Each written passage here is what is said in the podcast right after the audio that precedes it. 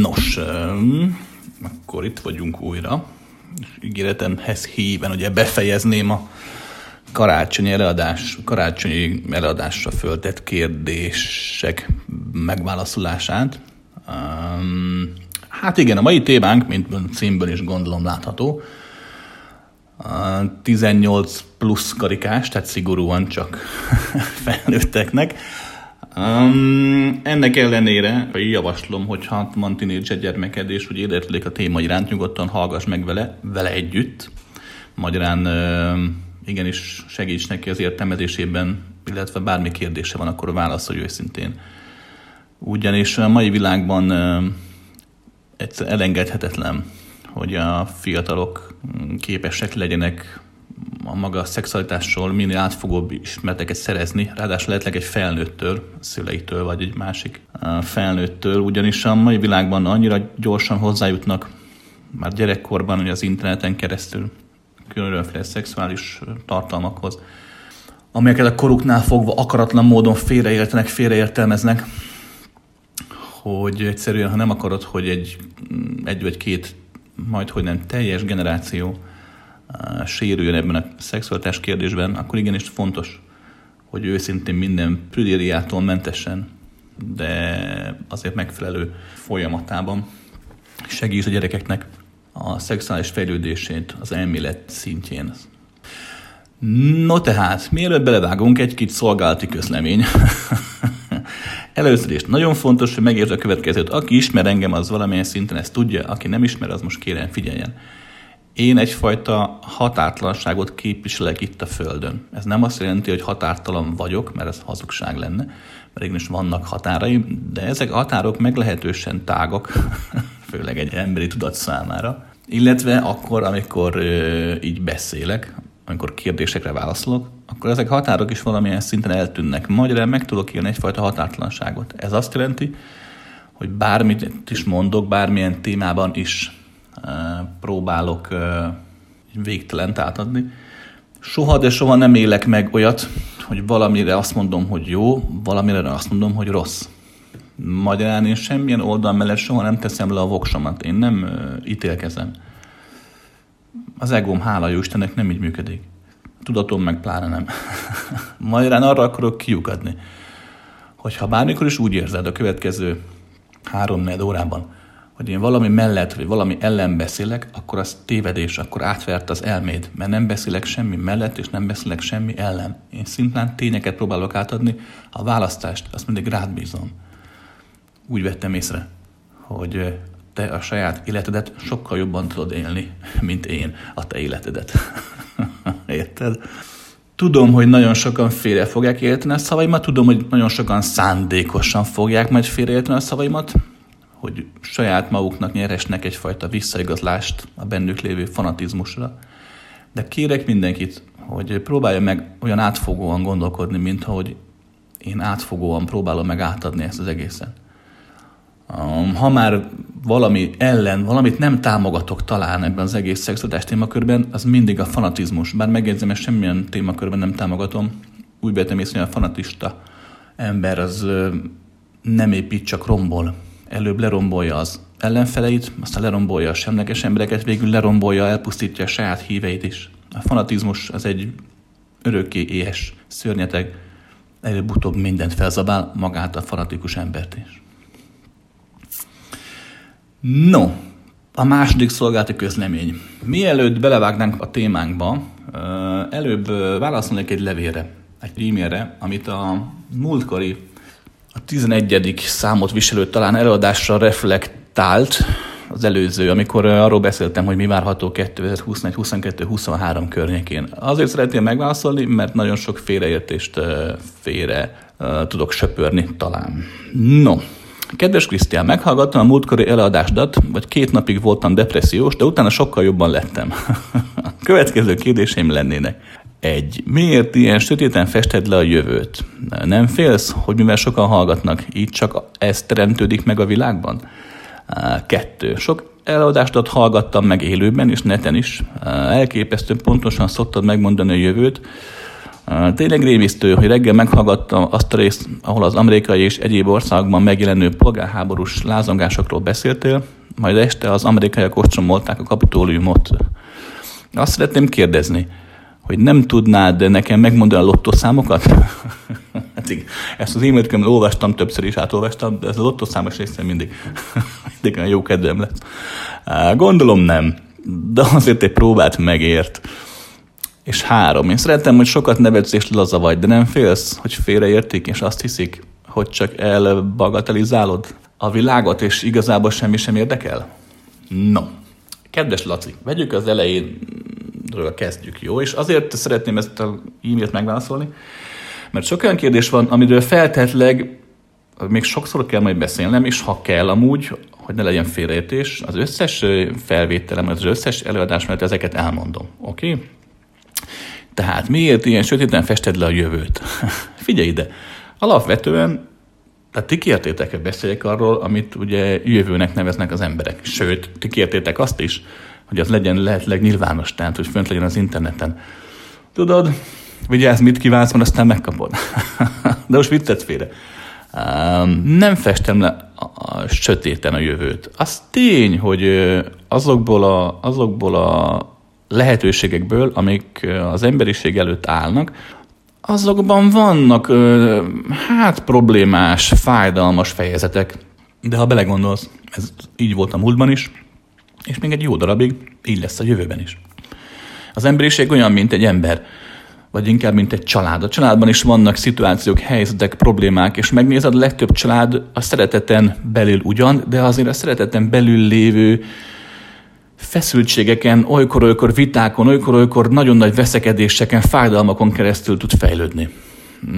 Nem azt mondom, hogy csak így lehet, de tény, hogy az emberiség többsége jelen pillanatban, és még elég sokáig öntudatlannak mondható, tehát igazából csak lendületből él, az egója lendületéből. És amíg ez így van, addig bizony-bizony leginkább a küszködésen keresztül tud növekedni. De ez nem feltétel. És 2, figyelj ide, ha megnézed, azért én mindig elmondom, hogy az a jövő kép, az a jövő sík, vagy dimenzió, nem is tudom, hogy nevezzem, amiről beszélek, az csak bekövetkezhet. Hogyha igenis te, a barátaid, a családod, a szomszéd, vagy bárki más a földön elkezd tudatossá válni, akkor előbb-utóbb ez a tudatosság elérhet egy olyan szintű mértéket, aminek köszönhetően már az emberiség képes változtatni azon. Arról nem is beszélve, hogy nem is biztos, hogy az, amit látok, az bekövetkezik. Ugyanis a jövőt nem lehet látni, és épp válaszolnák a második kérdésedre, hogy miért nem mondom meg a lottószámokat, mert nem látom. A jövőt nem lehet látni, senki sem látja. Azt is megmondom miért, mert a jövő, mint olyan, nem létezik. Mint a múlt sem létezik. A jelenlét határtlansága van, és ezen határtlanságon belül, ha valaki képes a tudatával a figyelmet, a fókuszt úgymond állítgatni, akkor képes lehet arra, hogy meglásson olyan dolgokat, amik a többség számára múltnak vagy jövőnek tekinthetők. De ez nem azt jelenti, hogy látod a jövőt. A jövő a változásban örökkön változik. Arról nem is beszélve, hogy mivel minden létezik, ezért minden van. Amikor valaki, mondjuk én is, meglátom azt, hogy mi következhet, hangsúlyozom, következhet be, akkor voltaképp nem történik más, mint hogy azt a lehetőséget látom, amit az emberiség, maradjunk a példánknál, amit az emberiség nagy valószínűséggel választ, vagy választhat. De ez nem azt jelenti, hogy ez természetesen, hogy ez mindenképp be fog következni. Nagyjából a következőt képzeld el. Hullámzik a tenger. Alapesetben az emberiség a tengeren mondjuk a hajó. Alapesetben lehet látni, hogy a hajó mehet jobbra-balra, bármerre, végtelen úton módon szeli át az óceánt. Valóban vannak bizonyos szigetek, valóban vannak bizonyos fixpontok, ahol a hajónak mindenképp ki kell kötni. De ez nem annyira sok. Tehát nincs ebből túlságosan sok, nincs ennyire meghatározó az emberisnek a sorsa. Ez nagyjából közben alakul. Illetve az, hogy az emberiség ezen fix szigeteket hogyan éri el, az meg aztán pláne, hogy nyugodt, csendes vizeken hajózik, vagy viharos vizeken, azt aztán már senki sem tudja, bármikor történhet, bármi szabadon lehet választani.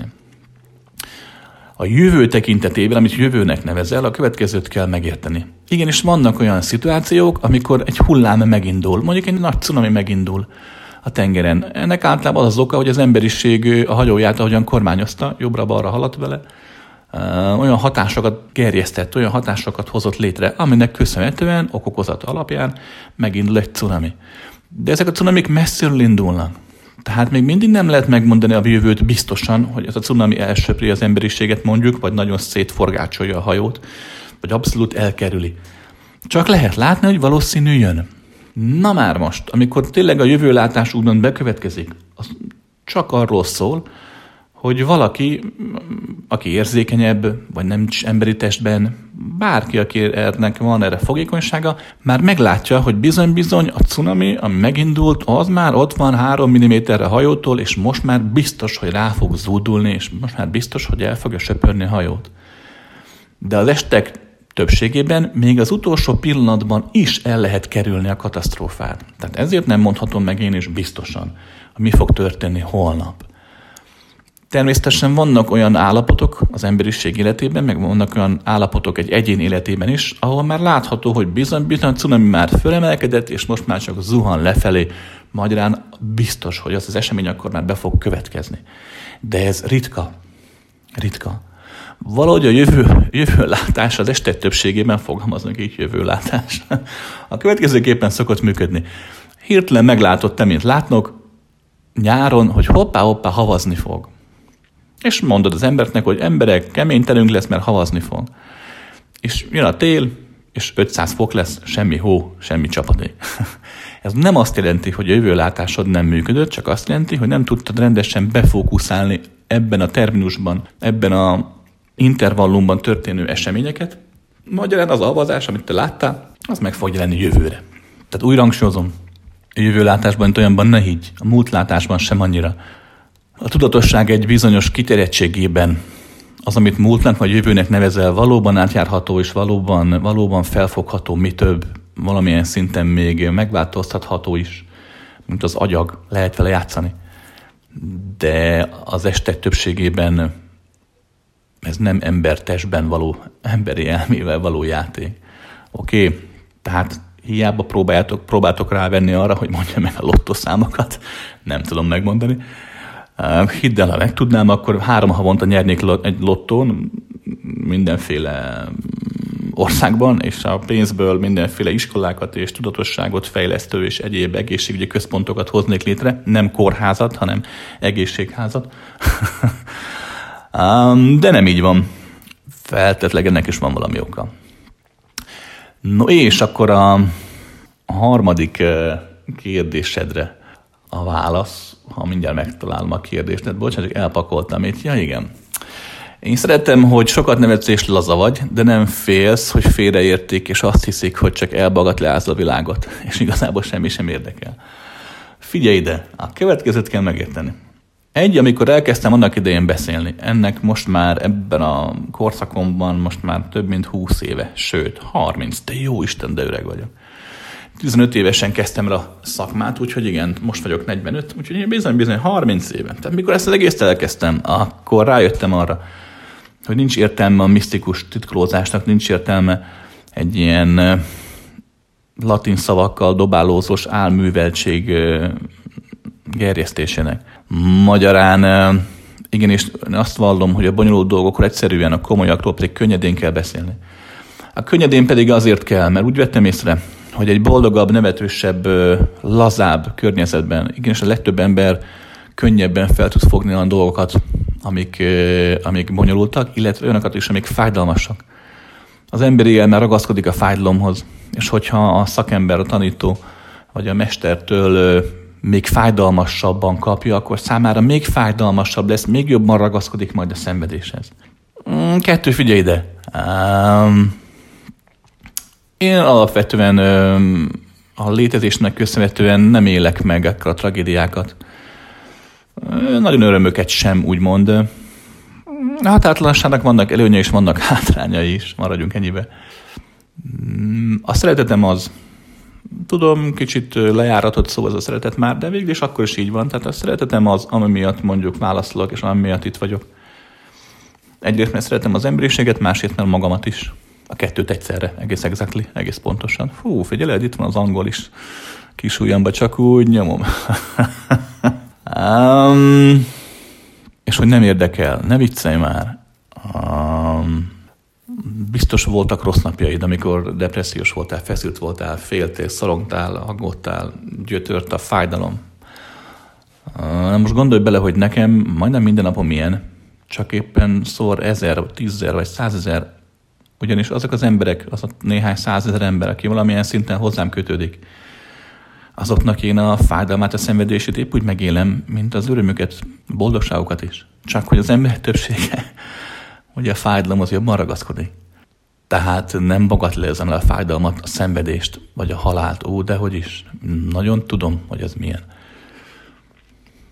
De megtanultam félretenni, és megtanultam a valóságban létezni. És a valóság az, hogy sosem csak szenvedés van, vagy sosem csak fájdalom, vagy sosem csak boldogság, vagy csak öröm. Ezek egymást váltva jelentkeznek, együtt vannak, egymás ölelésében. Csak az emberi elme az, ami vagy az egyiket, vagy a másikat választja. Én nem választok emberi elmével, én tudatosan választok, és ezért általában az örömet és a boldogságot választom. Újra mondom, nem azért, mintha a fájdalom vagy a szenvedés alávalóbb lenne, vagy nem lenne kevésbé fejlett. Nekem a boldogság, meg az öröm az jobban bejön. Oké? No, ezek után akkor térjünk rá a mai témánkra, ami ugye a karácsony téma volt. Meg is lepődtem, hogy a karácsonyi eladás címszav alatt milyen sokan írtak különféle, hogy is fogalmazzak, tehát felnőtt témába vágó kérdéseket. No, kezdjük. Kedves Krisztián, köszönjük a lehetőséget az online előadásra és a kérdésfeltevésre. Kérdés, ha életemre ezdáig működtettem egy energetikát, egy programot, ami egyfajta távolságtartást tartottam fenn, és ami miatt a párkapcsolataim sem alakultak, mi a leghatékonyabb módszer ennek átírására, hogy ne ez sugárzódjon ki belőlem? Figyelj ide! A következőt kell tenni. Mivel a párkapcsolati terület maga az érzelmi játszma, tehát nem maga a fizikai játszma, hogy hogyan udvarolj, mit hogyan tegyél, mit hogyan mondjál. Persze, az kezelhető, de maga az érzelmi része, a vágy, az energetikai része, a szeretet, a szerelem, ezek az emberi elme számára nem kezelhetőek, mert túlmutatnak rajta. Innentől fogva nagyon nincs olyan trükk, szellemi, mentális trükk, amit alkalmazhatnál. De nem is kell. A következőt javaslom. Ha most a párkapcsolatban gondolkozol, tehát ha kifelé akarsz fordulni, kezdésnek fordulj inkább befelé. Magyarán annyit tegyél, hogy azt a nőt, aki vagy, azt éld meg minél jobban, minél színesebben. Ha úgy érzed, hogy bizonyos területeken vannak elakadásaid, akkor ott változtass, ott erősíts. Nyugodtan menj el emberek közé, sportolj, ha nem tetted eddig. Ha nem figyeltél magadra oda ilyen téren, akkor igenis nyugodtan vegyél magadnak szép ruhákat, tanulj meg új sminkeket. Egyszerűen mindazt, ami nőt jelent, ami nőiességet számodra ad. Kicsit fordulj befelé, ha vannak gyerekeid, akkor az anyaságot is erősítheted magadban. Ugyanis az anyasság a nőiességnek egy erőteljes része. Tehát bármilyen területet az életedben, mint nő, jobban éld meg, bátrabban, szabadabban, minél kevesebb magyarázattal és minél kevesebb fanatizmussal. Ez azt jelenti, hogyha úgy érzed, hogy van a nőiességedben olyan terület, ami gyengébb, és rájössz arra, hogy bizony-bizony ez azért van, mert apád vagy az első párkapcsolatod igenis bezárt, és igenis fájdalmakat, félelmeket okozott, szorongásokat, traumákat. Ilyenkor azt tanuld meg mindig jobban elengedni. Soha ne hibáztass senkit azért, ami veled történt. Egyszerűen hagyjad, hogy a történések mögött az elnyomott éned, az elnyomott energiák felszakadjanak. Ez nem kell különösebben nagy szellemi segítség, vagy mentális tanítás. Egyszerűen csak éld meg őszintén azt, aki vagy. Nyugodtan mert táncolni, érezd a bőrödön a napfényt, ha hamarosan már lesz. Egyszerűen természetesen egy pár hónapig csak úgy hagyjad magadat, hogy úgy töltekezz abból, aki és ami vagy. És meg fogod látni, hogyha ez így működik, akkor előbb-utóbb felét fordulnak a férfiak. Természetesen ez ki is kell menni a lakásból, vagy a házból.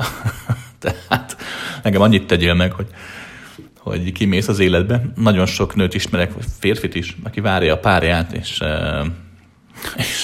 egyszerűen bennül egész nap a házban, a lakásban. Hát úgy nehéz, ha csak nem a postás lesz az igazi, de egy kicsi az esély. Jó, és akkor meg lehet, hogy szépen meg fog ez indulni. Hogyha eltelik pár hónap és nincs változás, akkor nagyobbakat kell lépni, de akkor sem kell elképesztő módon megreformálni a párkapcsolati játszmáidat, az ismerkedésben való játszmáidat. Majd írjál már rám akkor egy e-mailt, ha néhány hónap múlva nem változik semmi, és akkor meg konkrétabban próbálok segíteni, jó? No. Ha az ember felismerte a múltja döntéseinek eredményét, a jelent.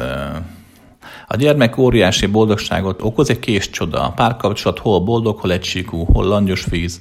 A szeretet és a tisztelet adott, de nem a mindent elsöprő tűzése vágy, pedig arra nagy vágyam van.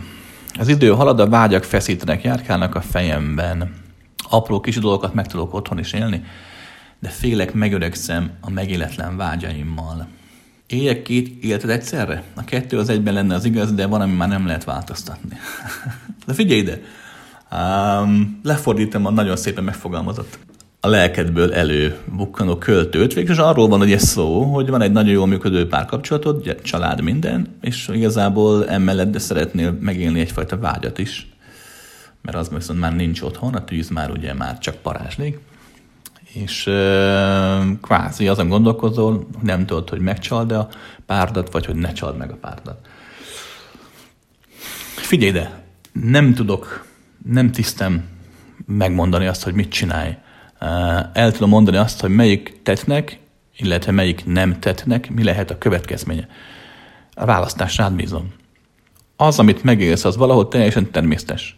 Az estek többségében, nem mindenkinél, de az estek többségében, az egy 8-10 év után a párkapcsolatban lévő intenzív vágy, a tűz, az ugye formát szokott váltani. Átadja a helyét inkább egyfajta barátságnak, egyfajta, jól írtad, szeretetnek, tiszteletnek. Ugyanis az a fajta lángolás, ami a párkapcsolatok elején szokott lenni, az általában, hangsúlyozom, nem mindenkinél, de általában az új élmények megélése, az új emberrel való kötődés, az új lélekkel való egyéválás adja. Valahol ahhoz az érzéshez, amit ilyen mindent elsőprő szenvedélynek neveznek az emberek, ahhoz az estek többségében kell egyfajta idegenség érzése. Tehát kell egyfajta kötődés, hogy érezd a másik lelkét, de emellett mégis ott kell lenni valamilyen idegenségnek is, hogy azt érezd, hogy úgy bele tudsz robbanni egy másik univerzumba, egy másik emberbe. És ez a hihetetlen erő, ez az a szenvedély, amikor két ismeretlen lélek, mert ugye valahol ismered, de valahol meg nem. Tehát két ismeretlen dimenzió összerobban, összeolvad. Mint amikor két galaxis az univerzumban boom, egymásra csapódik, hihetetlen energiák szabadulnak föl. De 8-10 év után, mikor megszületik már a bizalom, ugye a bizalom általában a másik megismeréséből fakad. Ezek után, mivel már másikat nagyon ismered, ugye maga ez a szenvedély nem szokott ott lenni. Újra mondom, valahol ez nem így van, de az este többségében így van. Gondolom már túl vagy sok minden próbálkozáson, intelligens nőnek tűnsz, tehát igazából feltétlenül már megpróbáltad úgymond a szenvedély tüzét belobbantani a kapcsolatban. Ez megjegyzem, lányok, hölgyek és urat valahol nektek is mondanám, ez nem egy emberen múlik soha, tehát ha a hosszú távú kapcsolatban ez az állapot megjelent, akkor igenis két embernek kell változni. A gond az szokott lenni, hogy maga ez a szenvedély, ez a vágy, ez ugye nincs az emberi elme irányítása alatt. Magyarán bármilyen terápiára elmehetsz, bármivel próbálkozhatsz, nem nagyon lehet ezt a vágyat felszítani. Kivévetlán akkor, hogyha valamilyen gátlás vagy trauma miatt nem tud megélni a vágyodat, magyarán vágy van, csak el van nyomva. Ilyenkor a gátlás vagy trauma feloldása eredményezheti azt, hogy a vágyad újra megjelenik, de az esetek többségében ez ritka. Általában arról van szó, hogy a két egyén annyira közel kerül egymáshoz. Tudom, ez most furcsán hangzik, és ne érts félre. De igenis erről van szó, annyira közel kerül egymáshoz, hogy a vágy, mint olyan, már nem jelenik meg közöttük. Nézzük az A-verziót. Az A-verzió az, hogy nem éled meg a vágyaidat. Mikor azt éled meg, hogy igenis ott van más férfi, más nő, akivel megélhetnéd ezt a fajta csodát, úgy döntesz, hogy nem. Mert hogy igenis te nem akarod, vagy félsz, vagy nem mered, rád bízom. Ennek két következménye lehet. Az egyik, ha tudatos vagy, akkor ez a fajta lemondás, mint olyan, akár okozhat egyfajta különleges gyönyört és egyfajta emelkedettséget. De az esetek többségében általában a másik, a 2. számú verzió szokott beköszönni, mikor az ember nem tudatos erre a folyamatra, szinte majdnem mindig így van. És a tudatlanság, az öntudatlanság véget, ez a fajta lemondás szenvedést okoz. A következő szokott bekövetkezni. Hogyha egy ilyen szituációban az egyén elfolytja a vágyait, akkor először elkezdi hibáztatni saját magát. Azt veszed majd észre, hogy egyre kevesebb dolog tört el örömmel az életben. Nem tudod, hogy miért, de nem tudsz úgy örülni azoknak az élményeknek, aminek korábban már tudtál. Azt veszed észre, hogy egyre nagyobb lesz majd a harag, a gyűlölet. Leginkább önmagad felé. Nem érted, hogy miért nem tudod már elfogadni magadat. Általában sok elfolytás évek után testi tüneteket is szokott okozni. A nők többsége úgymond kicsit felpuffad, tehát nem is azt mondanám, hogy kövér lesz, meghízik, hanem inkább olyan kicsit olyan puffat lesz, hogy nem érzi jól magát a bőrében, megjelenhetnek különféle bőrhibák, pattanások, stb. Majd pedig ezek után elkezded hibáztatni a másikat is. Valószínű nem fogod tudni, hogy mi történik benne, de egyszerűen csak azt veszed észre, egyre kritikusabb vagy a másikkal, a saját életeddel szembe. És ezek után jöhetnek a szélsőséges élmények, amikor tényleg azt veszed észre, hogy gyűlölsz hazamenni, sőt, olykor a haragot kivetül más családtagokra. Ez a fajta öngyűlölet nem csak a párodra, hanem a gyermekedre, a szüleidre is. Vagy hogyha ennél egy fokkal tudatosabb vagy, akkor egyszerűen csak azt veszed észre, hogy folyamatosan gyötrődsz, szenvedsz, és a lelked mélyén tudod, hogy el kéne válnod, de a lelked másik énje pedig nem akar elválni, és egyfajta állandó feszültségben fogsz élni. De azért egy 5-8 év után a fizikai tünetek garantáltak, tehát itt-ott fájni fog, itt-ott kisebb-nagyobb betegségek megjelenhetnek, úgyhogy ez a fajta elfolytás hosszú távon, ha öntudatlan vagy, mindenkinek szenvedést okoz. Nem csak neked, hanem a családodnak is, a barátaidnak is. Ugye mit lehet tenni? Ugye 2 lehetőség van, vagy megéled a vágyaidat, és úgymond kalandozol kicsit, vagy pedig nem. Ha a vágyaidat nem éled meg, akkor még akkor is lehetőséged van arra, hogy építő jelleggel változtass ezen az egészen. De ez nagyon nehéz. Valahol túl kell lépni az emberiség, az emberséged korlátain. Ezt nem könnyű megtenni. Az este többségben azt szokott bekövetkezni, hogy az ember megéri a vágyait. Általában több éven át tartó gyötrődés és vergődés előzi meg azt, hogy valaki úgymond félrelépjen. A következőt kell megérteni, és ezt javaslom neked is. Hogyha úgy döntesz, hogy a vágyadat megéled, akkor először is tisztában kell lenni a valósággal. Mi a valóság? Te a párodat szereted, a családodat szereted. Magyarán nem arról van szó, hogy az életedben lévő problémákat hozzájuk kötöd. Tehát ez azt jelenti, hogyha meg is jelenik egy új partner az életedben, akkor nem arról van szó, hogy te úgymond le akarod cserélni a régit az újra. Mert az új nem adhat többet. Az új csak mást adhat, ugye? A vágyat, az izzást, amit a régi nem tud megadni. De az életed jelentős területe, 80-90%-a, az aktuális családodhoz kötődik. Magyarán, hogyha ez így van, ahogy most elmondtam, akkor neked csak azt kell szem előtt tartanod, hogy az a partner, akit megjelenik az életedben, úgymond egy újabb férfi, újabb nő, az nem egy olyan tényező, nem egy olyan kardinális vektor, ami felborítaná az egész életedet. Egyszerűen csak arról van szó, hogy szükséged van egy színesebb energia megélésére is, egy színesebb életlétezés megélésére is. Az, hogy ezt most a férjednek, barátodnak, feleségednek elmondod, nem mondod el, azt neked kell tudni. Ebben is rengeteg elmélet van, rengeteg különféle lehetőség van. Rád bízom, hogy mit látsz valódnak, vagy mit látsz jobbnak. De a következőt kell megértened. Hogyha a vágyadat csak úgy megéled öntudatlan módon, és utána szenvedsz és vergődsz, akkor avval csak többet ártasz magadnak, mint ha meg sem élted volna. Magyarán, hogyha úgy döntesz, hogy igenis egy új jelentkezővel, egy másik férfivel, másik nővel megéled a vágyaidat, de közben a családodban élsz boldogul, akkor mindig arra törekedj, hogy semmilyen szintű szenvedést nem érj magadra, és nem érj a többiekre sem a családban. Hiszen miért tennéd? Ha valóban vágysz a pezsgésre, a lángolásra, akkor azt éld, ne pedig a lángok okozta pusztítást. Újra mondom, én nem azt mondom, hogy lépj félre, de azt sem mondom, hogy ne tedd. Döntsd el, hogy mi vagy te, hogy ki vagy te. De ha meg akarod tenni, vagy ha nem akarod megtenni, mindegy, akkor is hozz egy döntés. És onnantól fogva azt élt, ne 20 éveken át, mert csak rosszabb lesz. Egyre csak rosszabb lesz. Ha úgy döntesz, hogy a vágyadat úgymond elnyomod, elfojtod, akkor ezt tedd tudatosan. Írjál rám egy e-mailt, le tudom írni, hogy hogyan kell csinálni, és akkor meglátod, egyfajta építőlegű élményt ad.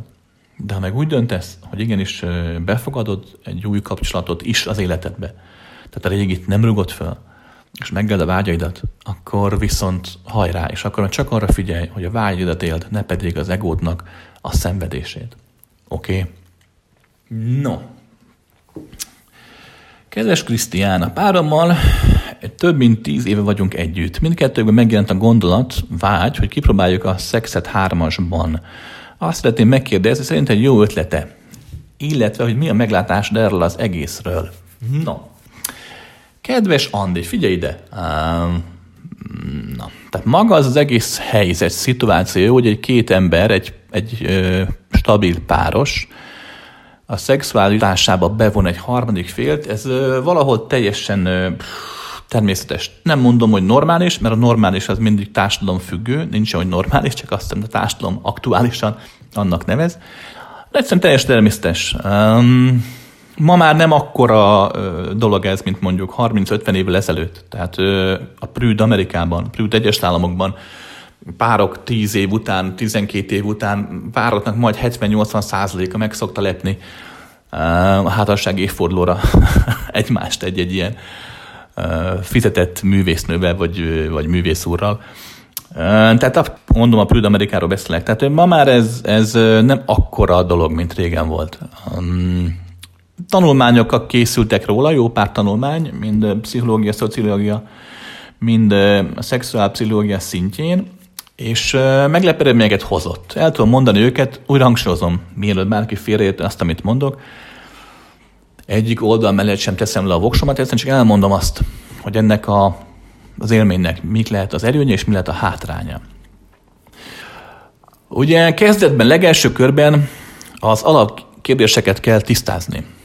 Ebben a 3-as szexuális felállásban ez mindig két alapkérdés van. Az egyik, hogy az új partner, aki itt megjelenik az életetekben, az érzelmi alapú legyen, vagy simán csak szexuális alapú. Magyarán az élményhez egy régi barátot, barátnőt vonzatok be, tehát velejétek meg, vagy egy abszolút idegennel valakit felszedtek egy bárban, vagy elmentek egy swingerklubba, vagy valami hasonló. A másik karnás kérdés pedig, hogy szintén tisztázni kell még maga a kaland elején, hogy ki mit csinál, és ki mit nem csinálhat a kaland alatt. Magyarán, hogyha a férjeddel éld meg ezt egész szituációt, és mondjuk egy másik nőt szeretnétek, akkor tisztázni kell azt, hogy te, mint nő, a másik nőhöz milyen szinten érsz hozzá, hogyan érsz hozzá. Magyarán a férjed tudja, hogy te nőként mit válasz, és ez igaz fordítva is. Magyarán, hogyha egy másik férfit vontok be a játékba, akkor igenis neked is tisztáznod kell a férjeddel, és a férjednek is nagyon tudnia kell, hogy ő milyen szinten akar ebbe belefolyni. Magyarán hozzáérjen a másik férfihez, vagy ne érjen hozzá a másik férfihez. Az általános tapasztalat, hangsúlyozom, az általános tapasztalat azt mutatja, hogy ha egy fix páros, egy heteroszexuális páros, egy nőre vágynak egy harmadik félnek, akkor az eset többségében a fix párosban lévő nő, a feleség, nevezzük mondjuk így, ő általában szívesen fogadja a nőnek, az új nőnek a csókait, az érintéseit. Ezzel szemben azt vettem észre, hogy az esetek többségében, hogyha a fix heteroszexuális páros egy férfit vonz be, akkor az ott lévő férfi, a férj nem annyira szívesen fogadja az új férfnek a közledését. Hiszen divatos szóval ugye nem mindenki pánszexuális. Tehát nagyon fontos, hogy ezt a kört letisztázzátok. 2. Ugye az, hogy az új partner, aki megjelenik, ott legyen, vagy legyen érzelem. A következőt tudom neked elmondani. Minden ilyen típusú szexuális játéknak, hogy harmadik fél megjelenik, ugye szoktak lenni fájdalmak, félelmek, szorongások, aggodalmak. Nagyon sok aggodalom szokott lenni. Az egyik például az, ami a fix párosunknak általában a nő tagjában szokott megfogalmazni, hogy tök jó, oké, itt lesz egy harmadik nő, de mi van akkor, hogyha a férjemnek annyira be fog ez írni az egész szituáció, hogy utána fogja magát és elmegy az új nővel. Épp ezért nagyon sokan úgy gondolják, nagyon sok nőtől hallottam ezt, hogy csak olyan nőt, olyan harmadik félt vonzottak be ebbe kapcsolatba, engedtek be a szexualitásukba, ahol nem voltak érzelmek. Én a következőt tudom neked erről mondani. Én úgy vettem észre, hogy a szeretkezésben, a szexualitásban érzelmek nélkül is van egyfajta öröm, hangsúlyozom, egyfajta öröm, de sokkal-sokkal teljesebb és színesebb öröm van akkor, hogyha vannak érzelmek. Nem szabad attól, és nem is kell attól félni, hogy egy megjelenő harmadik elviszi mondjuk a férdet. Szeretném hangsúlyozni, hogy volt már erre példa a történelemben. Hát persze láttam ilyet.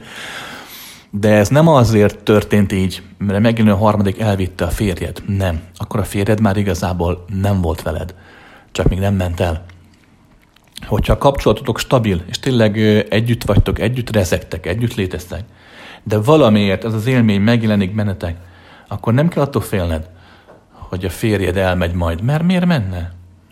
Oké? Vagy a feleséged, hogyha tényleg úgy alakul. Tehát fiúk, lányok, ha bíztok egymásban, ha van bizalom, akkor sokkal jobban jártok, hogyha olyan embert kerestek, akit mind a ketten tudtok szeretni, egy olyan harmadikat.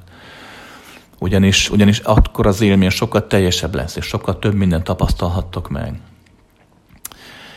2. Figyelj ide, azért természetesen ezt el kell fogadni, hogy egy ilyen szintű kalandnak, főleg az elején, azért lehetnek romboló hatásai is. Gyakran láttam ilyet, többektől hallottam, férfiaktól, nőktől egyaránt, hogy elkezdtek egy ilyen játékot, hazahozták az új partnert, ugye megindult az együttlét, és egyszer csak valamelyik férfi vagy a nő besokalt, fölpattant, üvöltözött, lerúgdosta a harmadikat az ágyról, tehát hogy nem bírta elviselni azt. Amit úgy gondolt, hogy el tudja viselni, nem bírta elviselni azt az egója, hogy valaki az ő párjához hozzáér. Ez is okozta egyfajta törést a kapcsolatban, ezen is el kell gondolkodni. 3. Megéltem olyat is. Mesélték többen, hogy bevontak egy harmadikat, nagyon sikeres volt az élmény, de onnantól fogva a férj vagy a feleség már nem nőn akart egy klasszikus monogám kapcsolatban élni, mindig arra törekedett, hogy újra meglegyen egy harmadik. Tehát ez is okoz egyfajta törést a kapcsolatban. Szeretném hangsúlyozni, viszont újra elmondanám, hogy bármilyen negatív, romboló hatás jelenik meg a kapcsolatokban egy ilyen élmény után, az azt jelenti, hogy az a hatás mindig ott volt, csak ez az élmény hozta elő. Nehogy egy harmadikat hibáztass a saját gondjaidért, ez csak menekülsz az igazság elől. Oké? Tehát igenis egy ilyen élménynek lehetnek romboló hatása is a kapcsolatodra. Viszont lehet építő hatása is, még pedig a következő. Úgy vettem észre, a tapasztalat azt mutatja, hogy nagyon sok emberre beszéltem, aki ilyesmi élményeket megélt. A tapasztalat azt mutatja, hogy amikor bevontak egy harmadik felet, akit tényleg mind a két fél szeretett, valamilyen formában legalábbis, akkor utána a házaspárnak, a fix párnak is az együttléte tartalmasabbá, izgalmasabbá vált. Az rég lecsökkenő libido, a csökkenő vágy újra meg tudott jelenni kettejük között is, megerősödött. 2. Jó pár embertől hallottam, akik nagyon féltékenyek voltak a párjukra, féltékenyek voltak önmagukra, hogy ilyen élmény után hirtelen megjelent bennük a bizalom. Tehát elképesztően nagyobb bizalommal tudtak hozzáállni a párjukhoz. Ha belegondolsz, logikus, miért? Hát mert az az esemény, ami a legtöbb párkapcsolatban ugye ott van mélyén a félelem, ugye a megcsalás félelme, hogy a másik elhagy valakiért. Ennek az egész félelemnek kihúztátok a méregfogát, hisz maga az esemény a szemed láttára történt meg. Mi több, nem ugye a szemed láttára, a te engedélyed, a te részvétleddel történt. Tehát ilyen téren lehet egy nagyon erős építő, kapcsolat erősítő hatása is egy ilyen eseménynek. Oké? Nagyon fontos megérteni a következőt, és újra mondom, próbálja meg senki sem akarva, akaratlan, szándékosan félreérteni azt, amit mondok. Tudom, hogy nem könnyű, mert az emberi elméd már biztos, hogy belázadt, vagy biztos, hogy bőszen helyesel, de próbálj meg objektív maradni. Az, hogy a szexualitásotokban te és a párod, vagy egy harmadik, vagy egy negyedik, vagy egy akárhanyadik fél, mennyire boldog, az mindig rajtatok múlik. És ez a boldogságotok milyen formában következik be, az is rajtatok múlik. Csak azért ne tegyél meg valamit, mert nem szabad. vagy mert azt mondja a neveltetése, vagy azt mondja a falu. Igenis, tudod, amikor a falu a szájára vesz, akkor az azt jelenti, hogy irigykednek, mert neki nincs illetük, neked meg van. Viszont csak azért pedig ne tegyél meg valamit, tehát csak azért valamit megtenni, azt nem szabad azért, mert mondjuk divatos vagy, mert attól félsz, hogyha a párod fölhozza egy ilyen hármas kalandnak az ígéretét, vagy a lehetőségét, és te félsz, hogyha nem mész bele, akkor elhagy. Tehát ilyen félelmek, ilyenek miatt ne csinálj semmi ilyesmit. Van benned van egyfajta vágy, egyfajta keresővágy, egyfajta izgalom ezen kapcsolat irányában, egy ilyen játék irányában, akkor nyugodtan vezess fel a párodnak, és meglátod, hogy mi lesz. Teljesen egyértelmű, hogyha a párodat ismered már 10-15 év után, és tudod, hogy abszolút monogám, és abszolút elutasít minden ilyet, hát akkor valahogy ne nagyon vesd fel a témát, vagy akkor nagyon trükkösen. Újra mondom, a tapasztalat azt mutatja, hogy egy ilyen kaland, vagy egy ilyen fajta életstílus bizonyos területen nagyon segíti az embereknek az életét, a természetes létezését. Bizonyos területen igenis elengedhetetlen valamilyen szinten a lelki-szellemi fejlődés megélésében is, viszont bizonyos területen meg képes ártani és rombolni is. Mint minden az életben. Nincs univerzális gyógyszer, és nincs univerzális méreg sem. Oké? No, nézzük a következő kérdést. Kedves Krisz, segíts nekem, 30-as pasi vagyok, és nem boldogulok a nőkkel. Hát komám, Isten hozott a klubban. Tudsz valami tanácsot adni, hogyan lehetnék náluk sikeresebb? Sokszor voltam az előadásaidon, láttam, hogy néznek rád. Meg hallottam pletykákat is. Na tess. Tudom, hogy te tudsz valamit. Na te jó Isten. Na figyelj ide. Kezdjük a legelején. Jó különben, hogy írtál egy 30-asként, mert persze most 80 éves korodban is hajkurázhatod a nőket, hogy domboldalnak lefelé. Na, nézzük az elejét.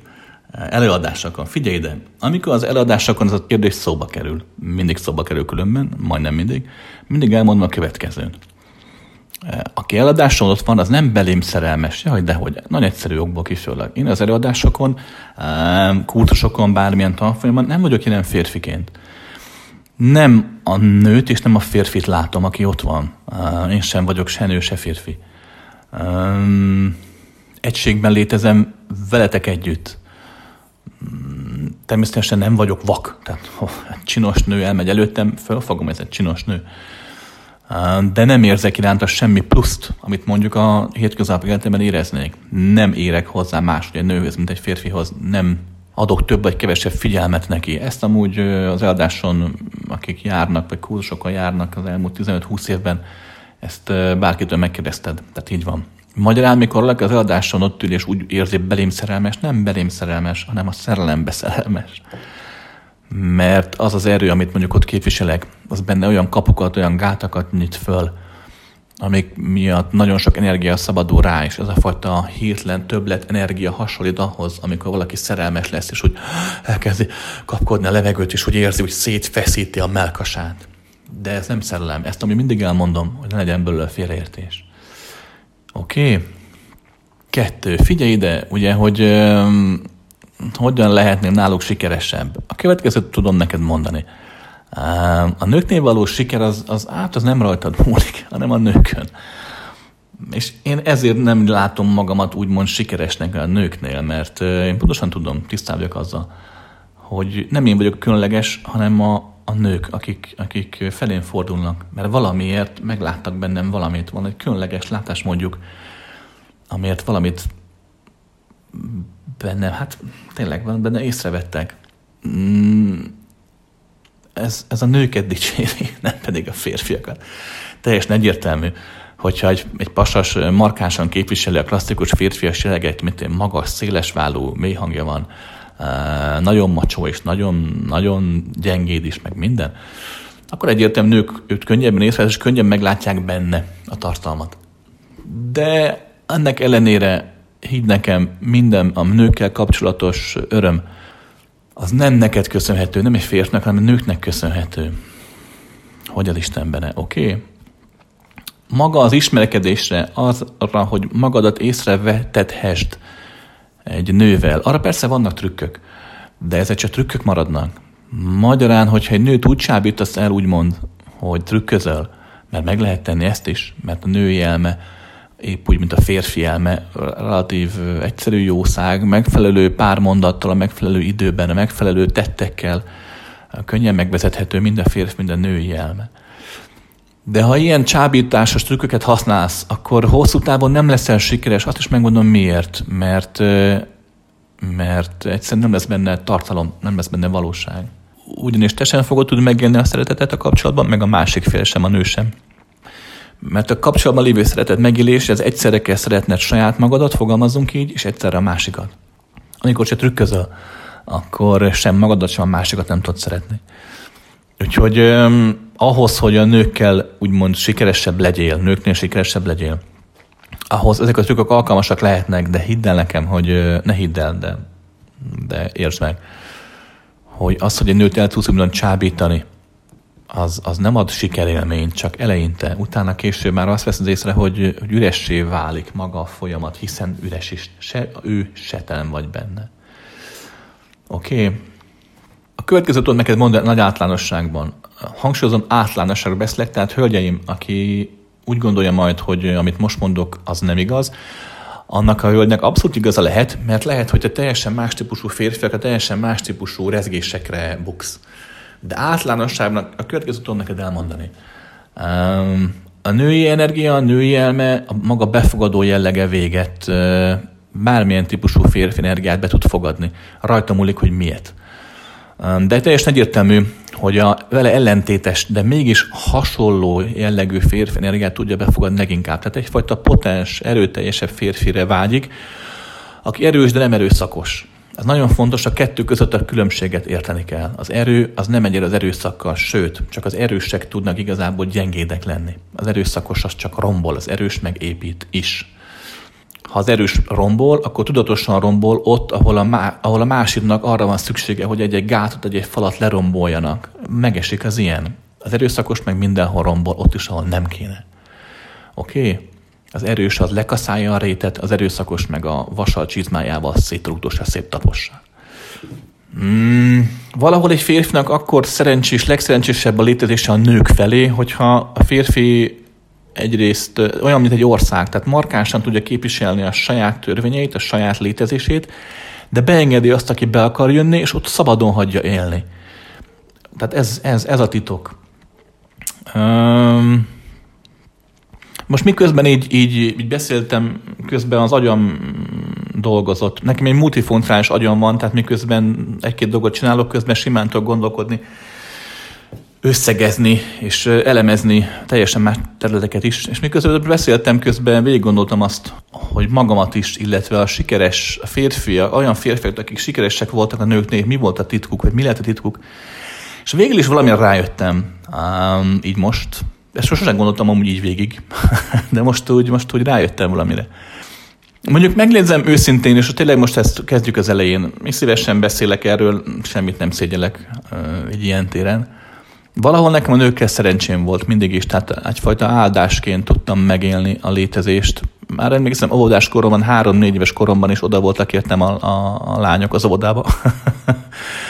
Sőt, emlékszem, hogy egy felső csoportos, tehát én voltam 5 éves, a lány meg 6 éves volt már, meg az a lány is oda volt értem. Mondhatnám, már buktam az idősebb nőkre. Sőt, hát most visszaemlékezvén így azért egy-egy óvónéni is, egy fiatal óvónéni is talán kicsit jobban kedvelt, mint sem a többi fiú. Tehát ez így, és aztán végigkövetett valamilyen szint általános iskolában is, később középiskolás korszakomban is, noha a középiskolában 3 lány volt az egész iskolában, abból 2 volt lakarítanő, tehát fiúiskolában jártam. De ugye az utcán, az életben, tehát úgy, igen, úgy észrevettek a nők, na is nem tudom, hogy különösebb ok nélkül. Jó képű gyerek lehetem, de aztán annyira azért nem. Így most visszagondolva. De most nem is olyan rég jutott eszembe, hogy az első randim az két lányjal volt, 10 éves voltam. Jó, hát randért, ez túlzás, ilyenkor meg egymás kezét sem mertük megfogni, nem volt semmi, csak emlékszem, hogy együtt mentünk el moziba, így 3-asba, és ott ültem ott a széken, ott a lányok aranyosan pörögtek, dumálgattak, ott emlékszem a felnőtteknek az arcára, hogy figyelték, hogy itt ülök, és lányok elmentek a büfébe, hoztak nekem, mit tudom én, volt zsíros kenyér hagymával, hát más világ volt, fiatalok, más világ volt. De lényeg, hogy igen, ez tény is való, hogy valahol a nőkkel jól kijöttem mindig is, tehát hogy megéreztek bennem valamit. Újra szeretném hangsúlyozni, és mindenféle álszerénység nélkül, tudjátok, hogy nem vagyok álszerény, hogy ez nem az én érdemem. Tehát ez igenis ez a nőket dicséri, hogy valamit meg tudtak látni bennem, amiről talán még én se tudtam, hogy ott volt.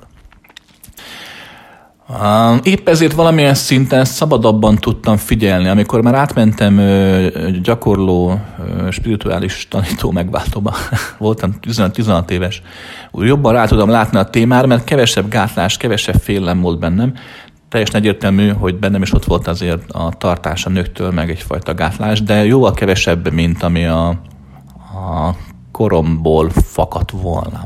Tehát nagyon sokat köszönhetek így a nőknek, hangsúlyozom nőknek, inkább lányoknak, hogy noha semmilyen még fizikai érintés sem történt, de maga a hozzám való állásuk miatt sokkal szabadabb voltam, kötetlenebb, gátlástalanabb ebben a témában, mint még a korosztályom többi tagja.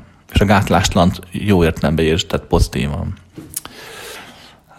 Épp ezért mondom, hogy jobban rá tudtam most látni az előbb erre a folyamatra. A következőt tudom neked elmondani, hogy azok a férfiak, és mondjuk én is, illetve azok, akik úgy sikeresek a nőknél, hogy azok mi az, amit tudnak, és egy dologra most rájöttem. Nagyon kérlek, és nem csak téged, mindenkit, hogy hallgass végig azt, amit mondok, ne kezdj el kötekedni az elején, vagy helyesen is az elején, mert ez egy összetett terület. No, egyrészt... férfiként én a következőképpen állok úgymond a nőkhöz, ha férfiként egy nőhöz hozzáállok. Ezt nem lehet jobban kifejezni. Tehát ha férfiként vagyok jelen a létezésben. Elég markánsan képviselem magamat. Erővel. Nem erőszakkal, ez fontos, de azt hiszem erős vagyok ilyen téren. Valahogy olyan vagyok így, mint egy nagy hullám, vagy tényleg mint egy ilyen nagy forgószél. Úgy felkapom a másikat, felkapom a nőt, és úgy megélem vele azt, ami a lelke mélyén, vagy a szelleme fényében fönt lakozik. Vágyakat, élményeket, szorongásokat. Teljesen egyértelmű, hogy nem élek meg olyan dolgokat, amiket én nem tudok megélni, tehát nem játszom el. Hogy egy olyan élmény, amit egy nő vágyik, én meg nem. Azt nem, és akkor inkább elengedem.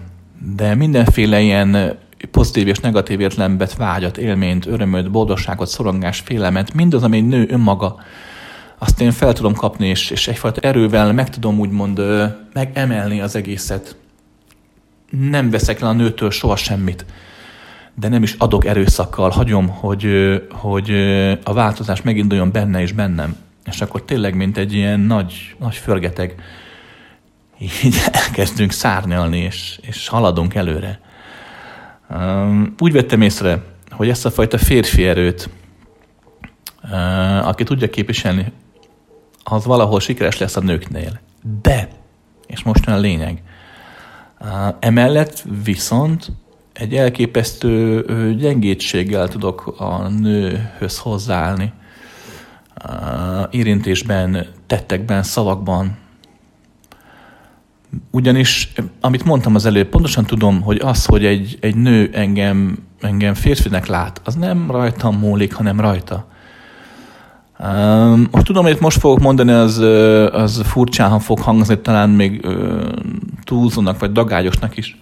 De úgy vettem észre, hogy most, hogy visszagondolok, hogy amikor egy nőt én megérintek, vagy egyszer csak beszélgetek vele, vagy akár szeretkezünk, akkor mindig egyfajta mérhetetlen, nem is jó szó, hogy tisztelet, de egyfajta ilyen alázat. Igen, egyfajta alázat és egyfajta tisztelet keveréke jelenik meg bennem a szeretetem meg a vágyon túl.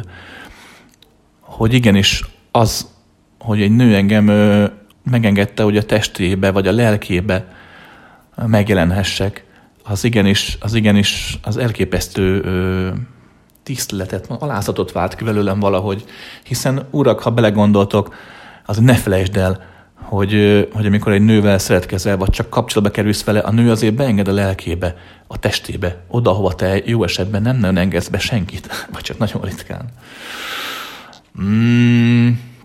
És most tudom, hogy sokan gondoljátok azt, fiúk, mert nektek is volt olyan tapasztalatotok, hogy elmentetek egy buliba, és ott egy részeg, kis csebe részeg nő rátok ugrott, és semmiféle tiszteletet nem érzel azért, mert ugye 2 perc alatt a WC-n téged lerendezett, és most mondod is magadban, vagy hangosan, hogy ugyan már, hagyjuk már Krisztiánnak a hülyeséget, mit tisztelhet egy nőbe meg egyáltalán. Én értem, hogy ilyen élményed is vannak, de azért még az ilyen élményekben is kicsit kezd el gondolkodni. Lehet, hogy a buliban a lány részeg volt, lehet, hogy egy abszolút festletteremtés volt, és első pillanatban emiatt semmi tiszteletre, emiatt ott nem látsz benne. De azért gondolkodj már egy kicsit.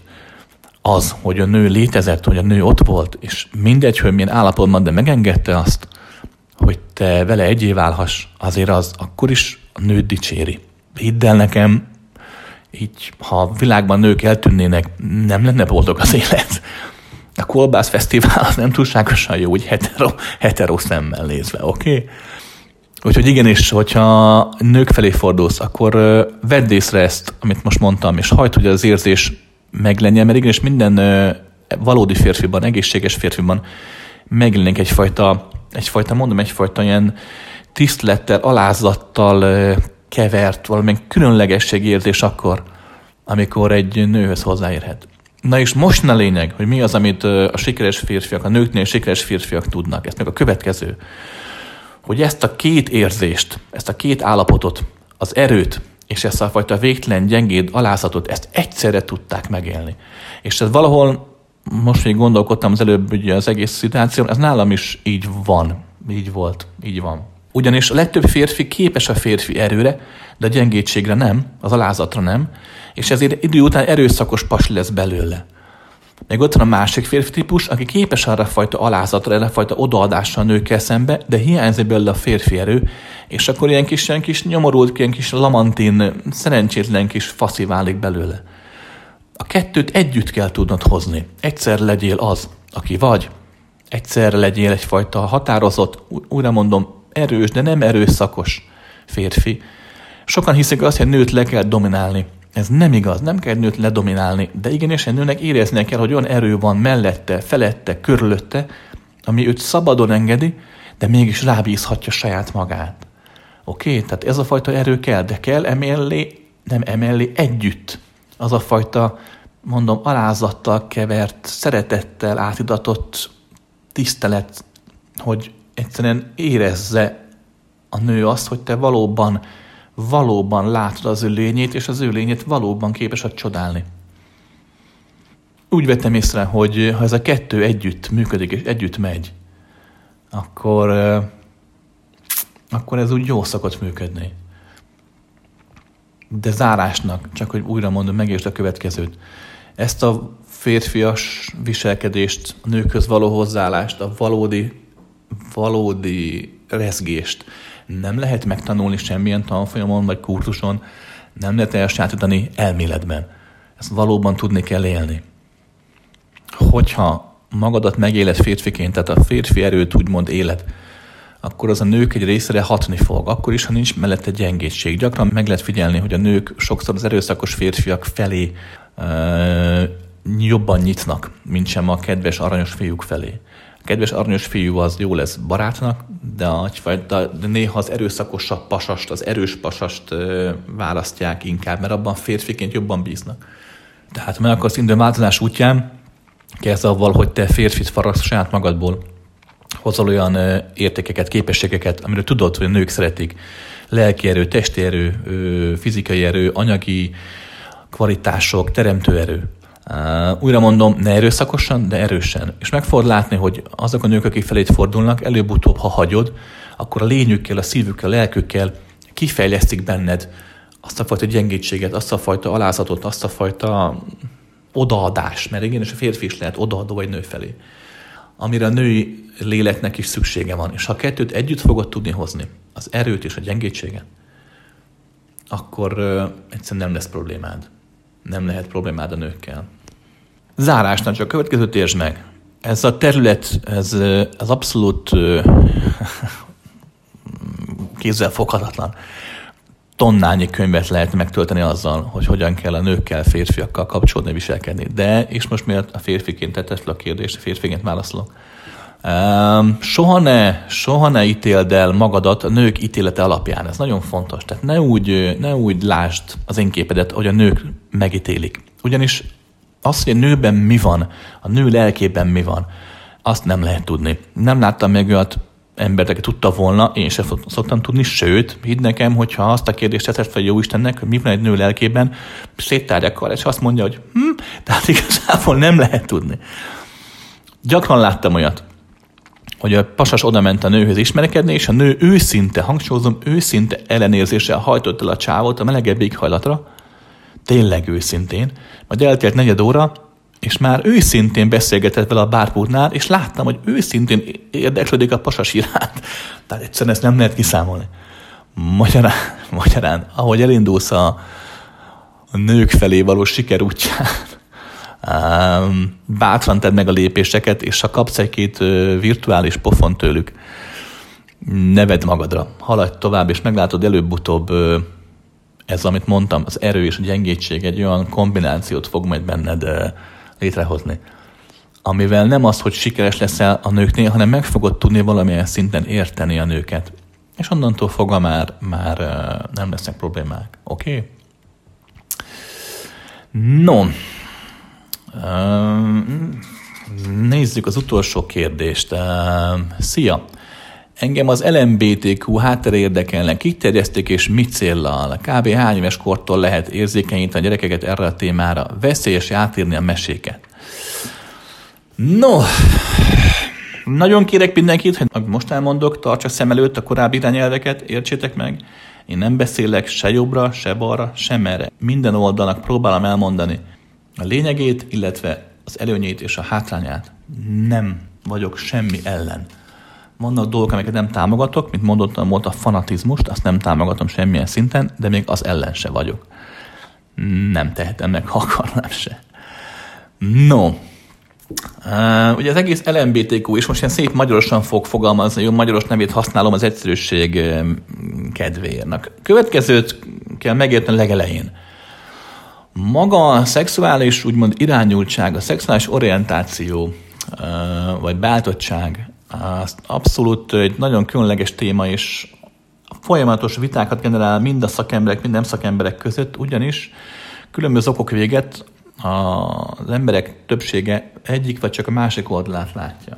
Na, mielőtt belemegyünk ebbe az egészbe, egy percben elmondám a következőt. Rólam azt tudni kell, hogy én nem vagyok szakképzett pszichológus, se pszichiáter, nem végeztem el az életemet. Tény, hogy azért valamennyire ugatom a témát. Ennek a következő oka van, hogy már 15 éves korom óta elég jól látom ezt az egész embert, az emberiséget, az emberi játszmákat, pro és kontra, oda-vissza, benne nemiséget is. Kettő, különböző okok miatt túllátok a fizikai világon, tehát azon a hatások, amik itt okozatként jelennek meg, mondjuk a nemiség, a szexuális irányultság, annak látom az okát is. Három, azért én belefolytam valamilyen szinten az egész pszichológia és a pszichiátria és egyéb területekbe, az emberi lélektannak ugye a különféle vetületeibe, a 19 éves koromban például már pszichológus csoportjaim voltak, tehát valamennyire azért, hogy tudtam nekik már akkor is adni valamit. Ennek ellenére újra hangsúlyoznám, egyáltalán tartom magamat képzett pszichológusnak, sőt, amikor látok egy emberben olyan mentális vagy egyéb bármilyen problémát, amire tudom, hogy én nem tudok akkora olyan mértékű megoldást kínálni. Én gondolkodás nélkül elküldöm inkább egy olyan pszichológust, akit ismerek, és tudom, hogy ő viszont képes. Nekem nincs itthon pácientúra, nem is volt soha, nem is szoktam így praktizálni semmilyen szinten. Időben kacérkodtam a gondolattal, mikor az első pszichológus csoportjaim voltak 19 évesen, akkor többen is mondták, hogy menjek el az egyetemre, és hogy de megmondom neked őszintén, valahogy túl korlátolt volt nekem az egész, és nem akartam belefolyni, nem szívesen áldoztam volna rá 8-10 évet az életemből. De viszont tény, hogy sokat olvastam, és mai napig is követem így a pszichiátriának, a pszichológiának valamilyen szinten azért a legújabb vívmányait, és sokszor vadhajtásait. No, de ezek után, csak hogy értsd, amit mondok, azt nem kell túlságosan komolyan venned. ne is nagyon hidd el, de azért gondolkodj el rajta, mert olyan tényeket tudok átadni, amik azért tények. Tehát, ugye a szexualitásban az, hogy ki milyen beálltottságú, ugye, hogy heteroszexuális, tehát a másik nemhez vonzódik, vagy éppen homoszexuális, magyar a saját neméhez vonzódik, vagy éppen biszexuális, ugye, hogy mind a két nemhez vonzódik. Vagy éppen aszexuális. Az aszexuális azt jelenti, hogy alapvetően nem, vagy csak nagyon ritkán érez bármilyen szintű szexuális vágyat. Vagy itt vannak ugye a legújabb megnevezések, ugye mondjuk a pánszexuális, aki ugye igazából nem határozható meg olyan szinten, hogy férfiak vagy nők felé fordul, hanem az embert képes szeretni, és az bármilyen emberrel képes mindenféle mélységű szellemi, mentális, éppen szexuális viszonyt is megélni. Tehát nagyon sok terület vannak a szexualitásnak, de lényeg, hogy az, hogy ki milyen beltottságú, ugye, tehát kvázi a szexuális, úgymond preferenciája, az milyen területen nyilvánul meg, arról kevesen tudnak. És nagyon sokáig folyt a vita, és ma is folyik a vita, hogy most ez genetikai, vagy éppen valamilyen misztikus, a spirituális lelki, vagy éppen tanult, felvett az, hogy ki milyen területen orientálódik. De ami miatt nem tudnak igazából megegyezésre jutni a különböző szakemberek, az a következő, mégpedig az, hogy minden, amit erről az egészről látnak, az egyfelől igaz, másfelől pedig nem. Ugyanis a szexuális orientáció, tehát az, hogy ki milyen nemhez vonzódik, az mindig egyénfüggő. Természetes módon vannak fizikai hatások, például az, hogy ki milyennek születik meg, milyen nem beszületik. Ugye a következőt kell erről tudni. Ugye a születésről kijelölt társadalmi nem, ugye a gender, és van ugye a biológiai nem, ugye a szexus. Mai napig gondolkodnak rajta, hogy most tényleg hogy is lehet ez, hogy valakit a teste meghatároz, és egyszerűen mindenkinek az adott testében lévő nemiségét kell megélni, és aki nem azt éli meg, ugye az valamilyen szinten beteg. Vagy pedig egyszerűen arról van szó, hogy a test ilyen téren lényegtelen, és mindenkinek igenis a lelke, a szelleme, a gondolatai nemét kell megélni, azt, aki belül a testén túl valaki. És ilyen téren már ugye, hogyha valaki férfi testben nőként akar élni, vagy nőként, férfiként, tehát valamilyen ugyan transzneműként létezne a világban, akkor is teljesen egészséges és normális. Nem tudnak igazságot tenni, ugyanis a következőről van szó. Minden ember egyénfüggőbben a kérdésben. Van, aki meghatároz azt, hogy milyen neműnek születik, és ő abban boldog. Férfi testben férfiként, női testben nőként, heteroszexuálisként létezik. De van, akinél ez nem így van. Van, amikor a tudat, a lélek, fogalmazunk így, az egyén különböző okok miatt teljesen más frekvenciákat rezegtet át, mint a fizikai teste. Más létdimenziókban mozog. Ilyenkor a fizikai testben megjelenik az a folyamat, hogy igenis a teste férfi, de a lénye mondjuk belül nőies, vagy fordítva. És bizony, az is igaz, amit szoktak mondogatni, hogy bizony gyermekkorban a nemiség még képlékeny. Nem mindenkinél, de sokaknál megfigyelhető az, hogy igenis ott van egy 13-12 éves fiú, és lánynak érzi magát. Vagy ott van az, hogy eltelik egy hét, két hét, és már megint fiúnak érzi magát. Hát hogy az Istenben? És bizony az is megfigyelhető, hogy mivel a gyerekkorban nemiség képlékeny, ezért igenis a környezeti hatás, mint olyan is lehet valakiknél domináns. Magyarán, hogy kisfiú fölnő abban, hogy az apja, anyja férfi, fölnő egy olyan társadalomban, ahol a férfiak és a nők alkotnak egymással kapcsolatot, szexuális kapcsolatot, akkor számára ez a hatás domináns, és akkor ő is ösztönösen, természetes módon a nők felé fordul. De bizony megfigyelhető az is, és ez is létező folyamat, csak nem mindenkinél, inkább keveseknél, de keveseknél hatással lehet. Ez pedig a következő, hogy az igenis, amikor egy fiú vagy egy lány mindegy, azonos nemű környezetben nő föl, azt éli meg, hogy a szülei, vagy például nagyon gyakran megfigyelhető, hogy olyan közegekben, ahol a férfiak sokan össze vannak zárva, katonasságban vagy a börtönben, igenis, egy a nemiségében, nem identitásában gyengébb egyén simán átváltoztatható, idézőjelben mondom. Tehát igenis megfigyelhető az, hogy adott környezetben, azonos nemű környezetben a gyengébb identitás rendelkezők simán elkezdik élni az azonos neműekkel való szexualitást, annélkül, hogy ők a lelkük mélyén mondjuk homoszexuálisok, leszbikusok lennének. Tehát erre is van példa.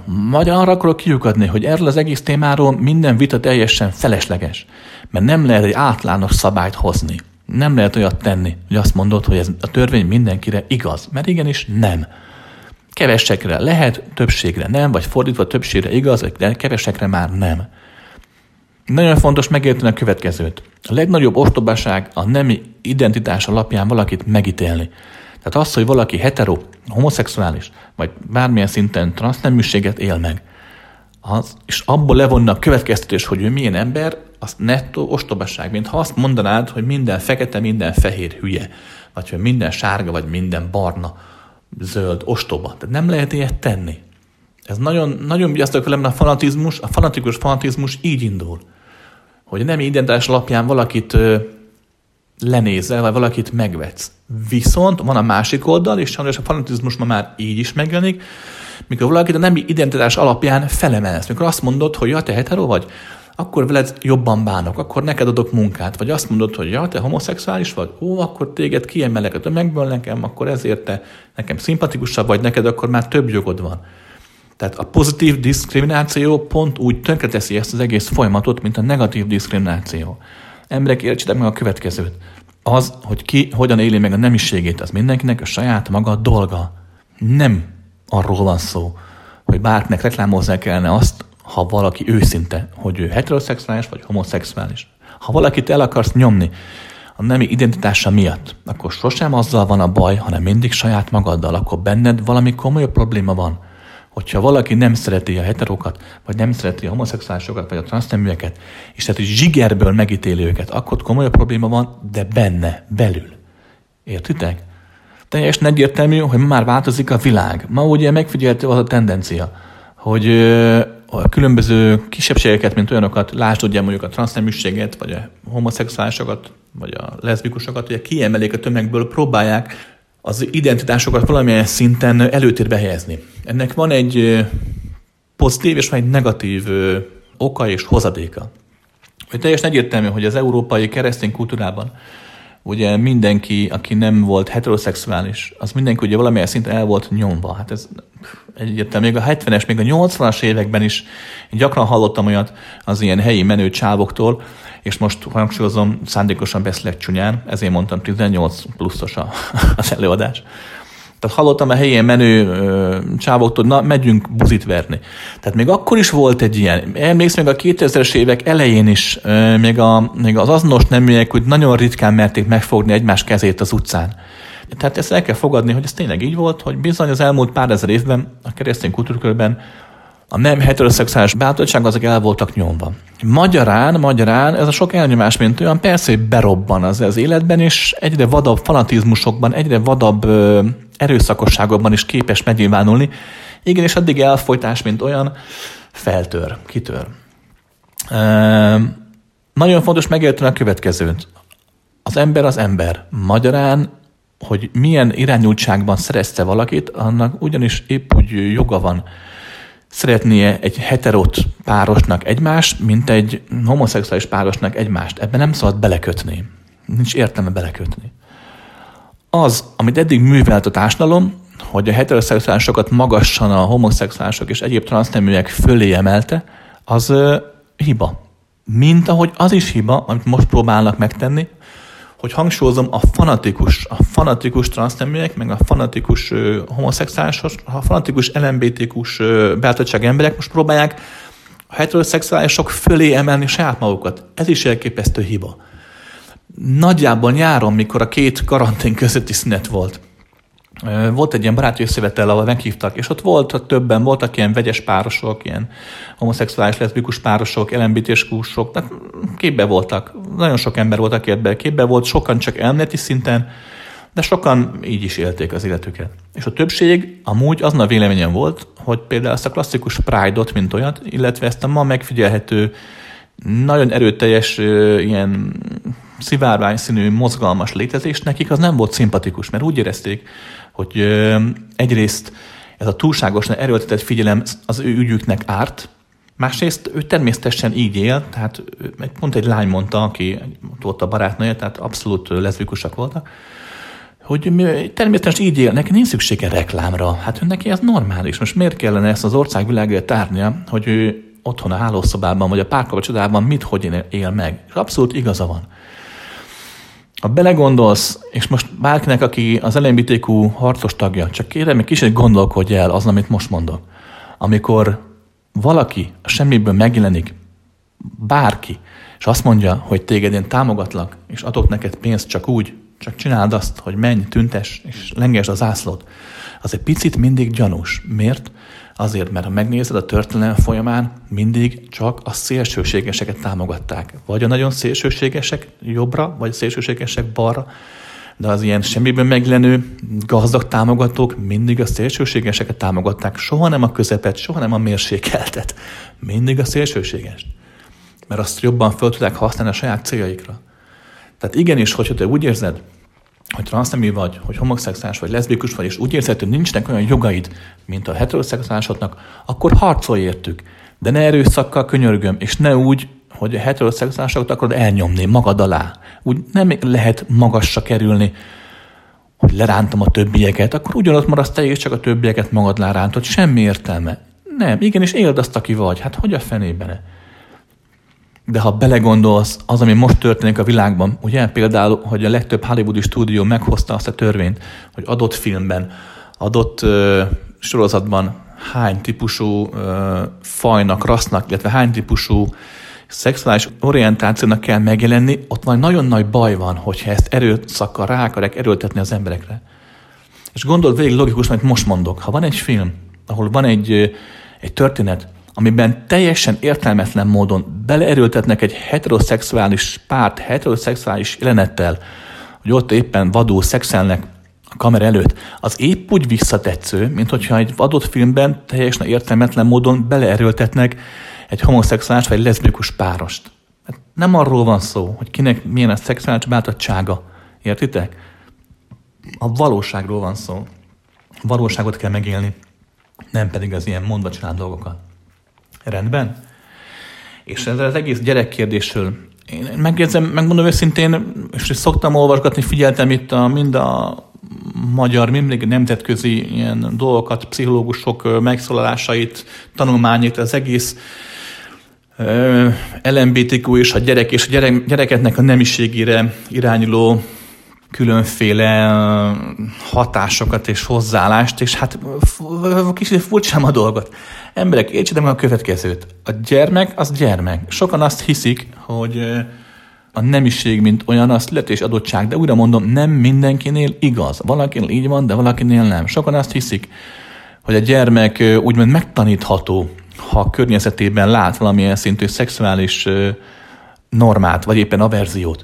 Tehát megtanítható erre. Ez sem mindenkinél igaz, de valakinél igaz.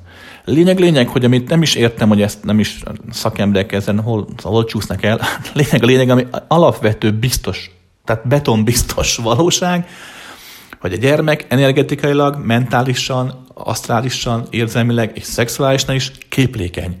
Abszolút képlékeny. Hát formálódik, könyörgöm.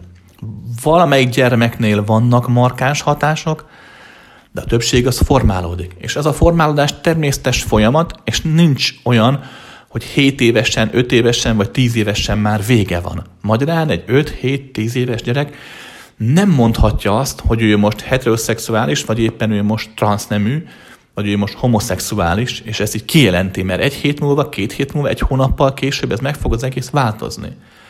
Hát emberek, hát nézzétek már meg, legtöbb fiúgyerek 5-6 éves korában simán fölveszi az anyja magas sarkúját, és ott elbilleg benne a tükörbe. De ez nem azt jelenti, hogy a homoszexuális, könyörgöm.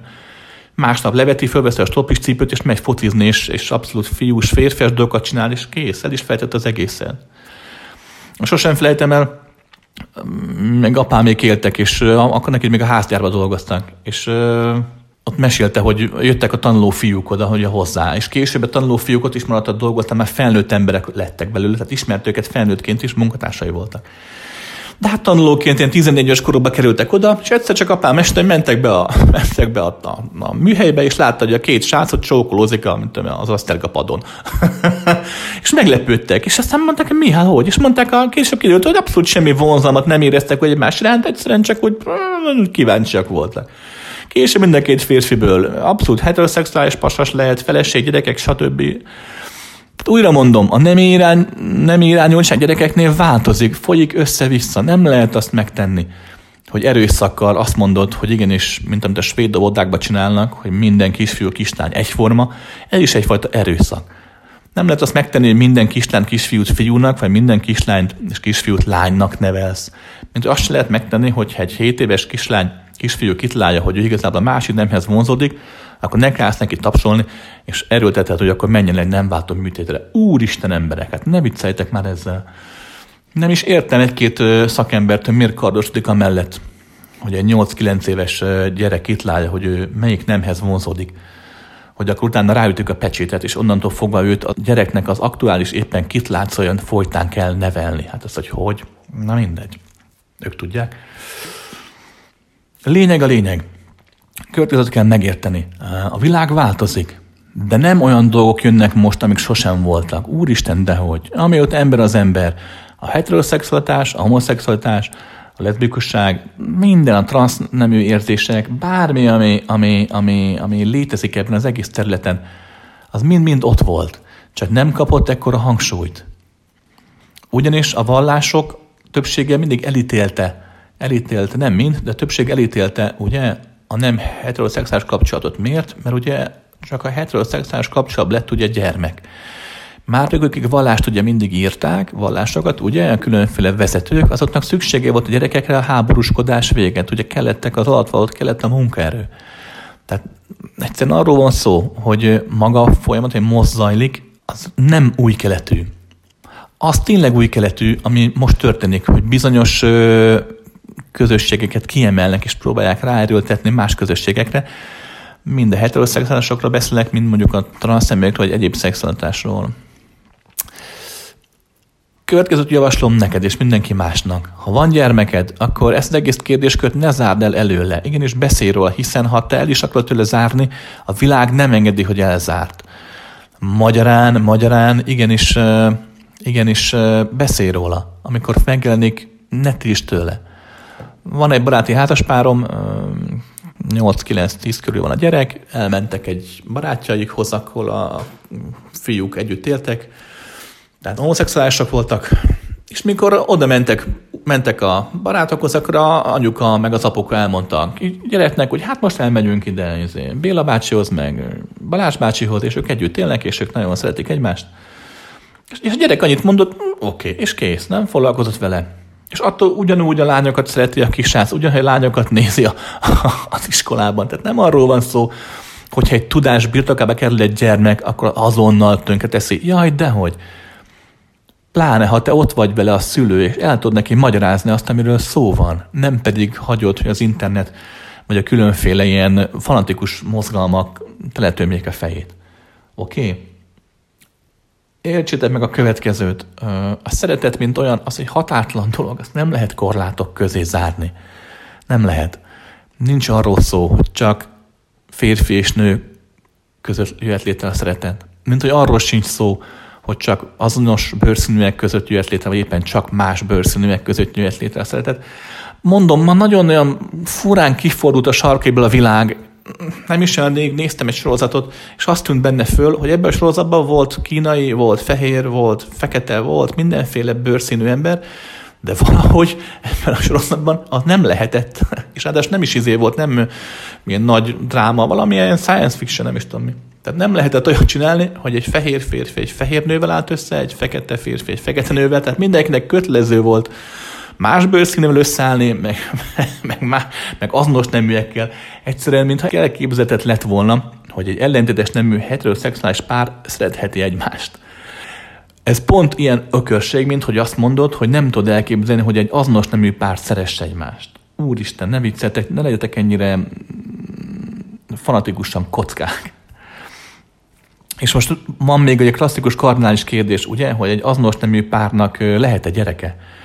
Mert ugye a legtöbb ellenző azt mondja, hogy a természetes folyamat ugye az, hogy férfi és nő kalapált össze egy gyereket, tehát akkor a természet, Isten és stb. Törvényei szerint gyermeke férfinek és nőnek lehet, mert ez a természet akarata.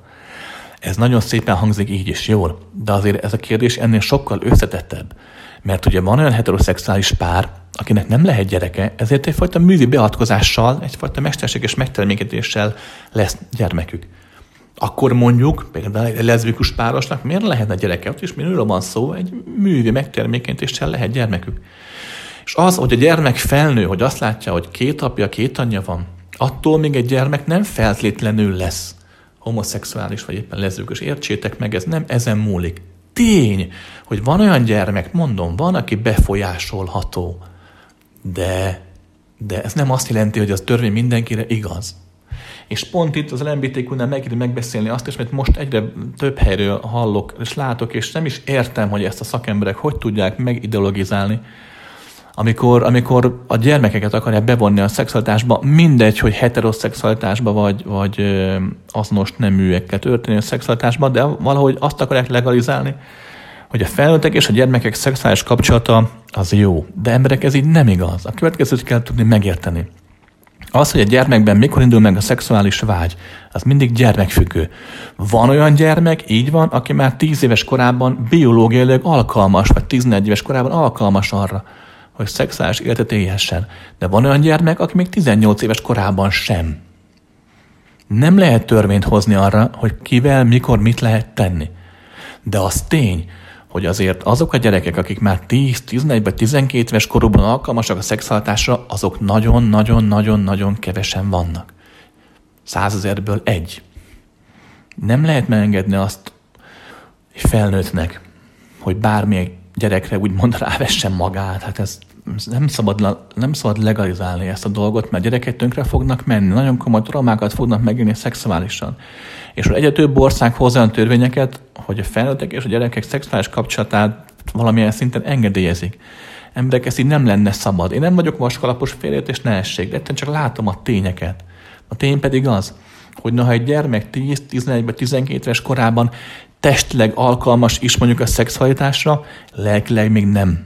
Nagyon kevés olyan gyermek van, aki ilyen fiatal korában testileg és lelkileg is alkalmas arra, hogy valóban megélhesse a szexualitást. Van ilyen, de nagyon-nagyon kevés. Az sem megoldás, ha gyermeket óvod, véded mindentől, és elzárod mindentől, újra mondom, de az sem megoldás, ha hagyod, hogy csak a saját feje után menjen ebben a kérdésben. Azért gondolkodjunk már el, könyörgöm. Van egy 7 éves kisgyerek, szabadon nem választhatja meg azt sem, hogy mit tegyen, mert ha állandóan csak csokit enne, rászólsz, hogy egyen igenis penótot. Szabadon nem veheti föl a ruháit sem, mert igenis, hogyha nyáron föl akarja venni a kedvenc bundáját, vagy télen föl akarja venni a kedvenc pólóját, rászólsz és nem engeded. Tehát a gyermekednek 7-8 éves korában minden területen megszabad az életét, mert neveled, kivéve azt döntheti a gyerek szabadon, hogy ő milyen nemű. Úristen, ne vicceltek már. Oké. Maradjatok meg a józanész határain belül, és ez nem kell szakembernek lenni, csak józan paraszti gondolkodásra van szükség. Ez még a következő. Minden ember egyén, minden ember máshogy éli meg a szexualitást, más területen tud kiteljesedni. Az, hogy két vagy több felnőtt ember hogyan boldog, az csak rájuk tartozik, és mivel az Isten határtalan és végtelen, a legtöbb fanatikus vallásos véleményével ellentétben, az Isten a szeretetben mindig mosolyog. Mindegy, hogy a szeretet az milyen formájú. De az is tény, hogy gyerekeket, vagy egy felnőtt társadalomra sem szabad ráerőltetni semmilyen formáját a szeretetnek. Nem szabad erőltetni azt, hogy valamelyik szeretett forma, hetero, vagy éppen a homoszexuális, éppen a transzexuális, az magasabb rendű a többinél, hogy többet ér a többinél. Oké? No. Ezek után gondolom nem véletlen, hogy a többség rájött, hogy ezeket a kérdéseket miért nem karácsonykor válaszoltam meg. Újra mondom, ha nagyon fel vagy háborodva, vagy ha nagyon pozitív érzéseid vannak, inkább hallgass meg még egyszer az egészet. És rá fogsz jönni arra, amit mondtam, hogy bizony-bizony nem beszéltem senki ellen, vagy senki mellett. A választás szabad és rád van bízva. Oké? Okay? No. Jók lehetek!